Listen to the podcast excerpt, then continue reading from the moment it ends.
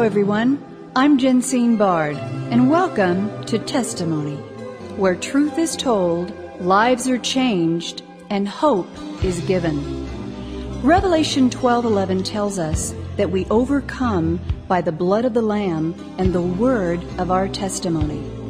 A testimony of your story for his glory.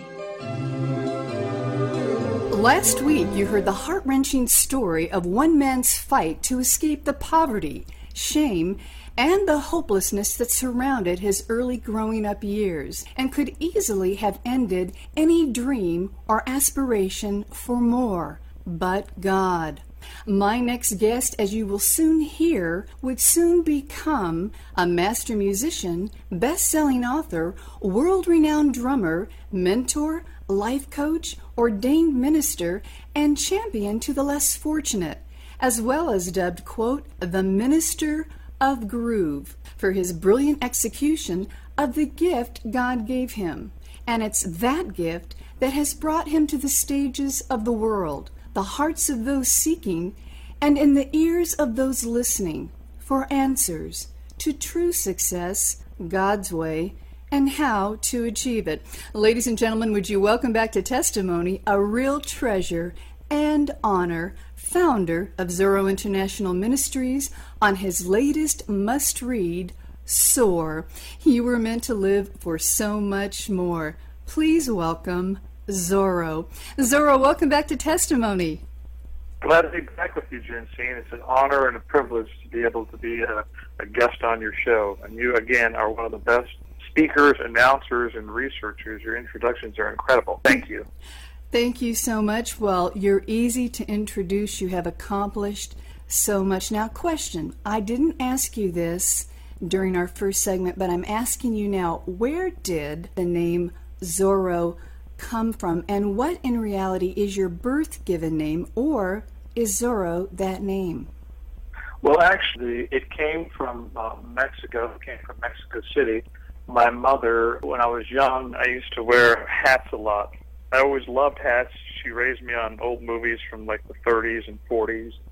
And in those days, part of the culture, people wore hats a lot in America, if you look at the old days. And so I always loved hats because I loved movies, and hats gave me different personalities and characters. There was always a little theater inside of me, a little dramatic actor. She took me to the bullfights in Mexico City once, and I came back with a Spanish matador hat, a Zorro-ish type hat. I bought two of them, cardboard. I think I might have paid a few pesos for each of them. And then I just started wearing them when I came back to LA. And she just said, she's the one who kind of renamed me that. And she goes, but you're like the real Zorro. Because the real character of Zorro was somebody who fought for the commoner. He fought for the underdog. He fought for the people, the rights of the people. And I always had that heart since I was a boy so I just received it like a Saul Paul thing. I just realized that God just wanted to give me a name that people would remember. And in show business, if you get you get a phone call from Zoro, you're not going to go a year later like which Zoro. exactly. Exactly. So you know, it was a God thing, and I, I I received it, and I walked into it, and it's, it's what God had for me. Well, that's wonderful. Thank you for sharing that. Now, your book, Soar, is packed with wisdom, in my view, insights, personal stories of success from those who have achieved it and in a great way. What one story, other than your own, comes to mind above all and why? There's so many stories in the book. In fact, that's what I love about it. I love sharing little snippets of many different people's lives, and there's so many uh, powerful stories. But one that comes to mind is a lot of people discount themselves, or they count themselves out of the race of life because they feel underqualified or disqualified or uneducated or not good enough. And that's the way, you know, the majority of people feel. But there's stories in there of people that felt that way and yet did something amazing for God. And one of the stories in there is about a man named Brother Lawrence, who was an unlearned man, but he wanted to be in the clergy. He wanted to be in the priesthood he wasn't educated enough. So the only job he could get was to be a cook, like a chef for all these priest monks, you know, in France. And uh, but he had this deep, deep, intimate relationship with God. It was very powerful, and he carried a lot of wisdom because he walked with God constantly.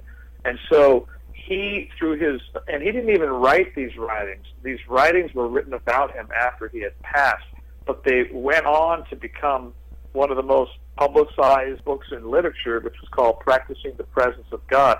All the uh, the monks and the priests would come to him with their problems and their uh, secrets, and and they came to him because he was the one who really had the connection to God.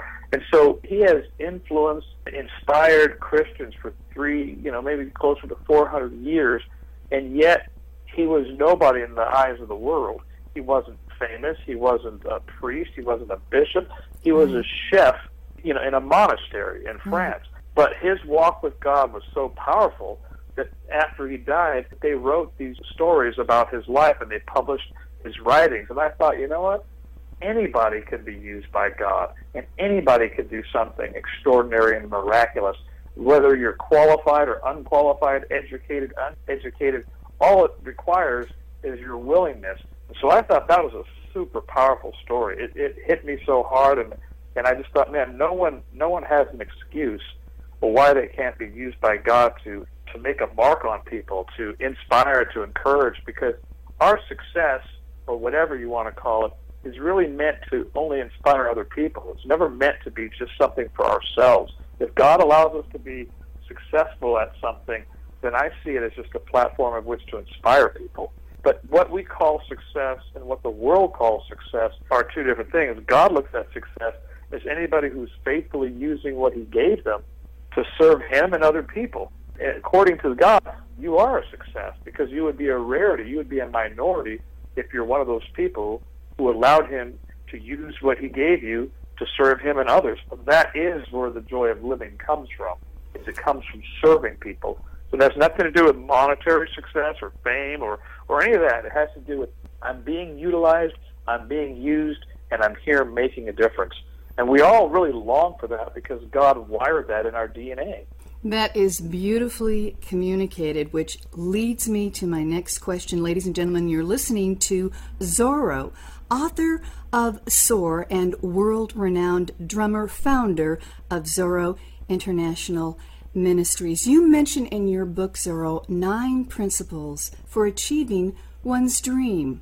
Would you share with our listeners just a few of those principles and what you deem most critical out of the nine? Well, there's uh, there's nine, and those are the ones that the Lord showed me as sort of the key vital things. And so, one of the principles is life principle number seven. Every life principle is a single word. So, number seven is bend, which means remain pliable. I've had many great disappointments in my life, and every single thing that I have tried to achieve in my life that eventually succeeded was first met with extreme opposition for me, nothing ever came like the first two or three times around. It was always after just persistently and patiently pursuing something or refining the idea or the dream or the vision of the book. So I've had to learn to bend. And bending, I think, is one of the most important things because people give up on what God called them to do uh, when they get disappointed, when they didn't get the job or the call or the, the whatever whatever it is they're seeking. You know, great disappointment comes when it doesn't happen. So many people and most people give up as opposed to going, maybe God's going to accomplish this in a different way than you first thought. And for me, it's always been that way. So bending is one of those principles, and I give an analogy in the book uh, of two trees. You know, there's an oak tree, and oak is a very dense tree, a very dense wood. And when the storms of life come and hit an oak tree, you know, at 100 miles an hour, it cracks because it refuses to move, it refuses to bend. But God wants us to be like a palm tree because a palm tree is supple and soft and pliable and it bends. So when the storms of life come, you watch the news and you see you know hurricanes and you see palms blowing back and forth to and fro on the wind, but they're not cracking like an oak tree would. And so that's how we have to be. We have to be pliable. We have to be malleable in God's hands because the dream can still come to pass, but not if we give up on the way that He was going to do it. The other principle that is is very important to me is life principle number six, which I just call believe, and that is to live by faith. I, anything that I've accomplished in my life was really the result of one thing, believing that it was possible, but not if you don't believe it. Quick question yeah, sure. in our remaining time. Zoro, how important is knowing one's identity in Christ for healthy self esteem, confidence, and boldness in pursuing one's God given dreams as you have? It's everything. To know who you are, what has kept me going the most throughout my life is to know who God made me to be and the power that resides in me from Him living in me and that relationship. That has been the sole reason I was able to not give up, why it was my sole motivation for working hard, because the Bible says we are co laborers with Christ. In other words, God's already done His part. He's given us the ability to succeed at something in a given area. But we have to do our part, which is to labor. And we labor in faith. And the only way I can do that well, to the best of my ability, is to know who I am in Christ. I'm an heir to the throne of the kingdom of God through Christ. There are great riches, there are treasures. I have favor, I have wisdom, I have perseverance, and I have a God who understands every struggle that I've had because He's already gone through them. It means most of my life to understand how much He loves me and how much He wants and He's rooting for me. And the earlier we can get that picture in our head, the earlier we can accomplish these things but the most important part about accomplishing any of these things is the ninth life principle, which is why we're here. We are here to impact people. Our gifts and our callings and our experiences and our platform and our success is just the means of which to accomplish that in our own individual, unique way. But that's the whole reason. We are here to be the light, to make a difference. So that's the burning thing that's inside of me. I know who I am in Christ. I know that He put unlimited potential in me. In other words, I could be as good at something as I want to be in the area of my gifting. Found out what I was good at and decided I'm going to pour my life and soul into that work and, and bring back more to Him than He gave to me, like the parable of the talents. And that's what we're here for. Ladies and gentlemen, you have been listening to world renowned drummer, motivational speaker, and best selling author and founder of Zoro International Ministries, his latest great read, Soar.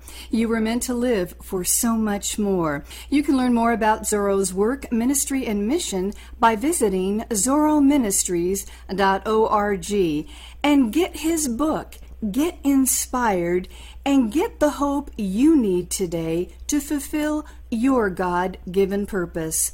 Zoro, thank you for sharing your heart, your gifts, your talents, but most of all, your testimony, which exemplifies a life determined to fulfill God's plan, God's will, and in His way, no matter the adversity you chose in the midst of it all to soar, As your book so aptly declares, the scriptures state that, quote, a man's gift makes room for him and brings him before kings. If ever there was a case that this is true, yours is. And not just on the drums, but in life and in the Lord, we thank you and God bless you. Thank you so much, Jen. See, that, that may be the nicest thing anyone's ever said about me. It really made my day. I came to be a blessing to you and your listeners, but it was I who walked away being blessed. Testimony is a global broadcast made possible by the generous contributions of our valued partners at Jensine Bard Ministries and you, our listening audience. Together, we are reaching souls for Christ, one testimony at a time. If you would like information on how you can support this broadcast with your tax deductible gift, please visit us at jensinebard.com. That's one word, J E N S I N E B A R D.com. And join the conversation at our Facebook page, Testimony with Jensine Bard. Thank you for listening, and please join us again for Testimony.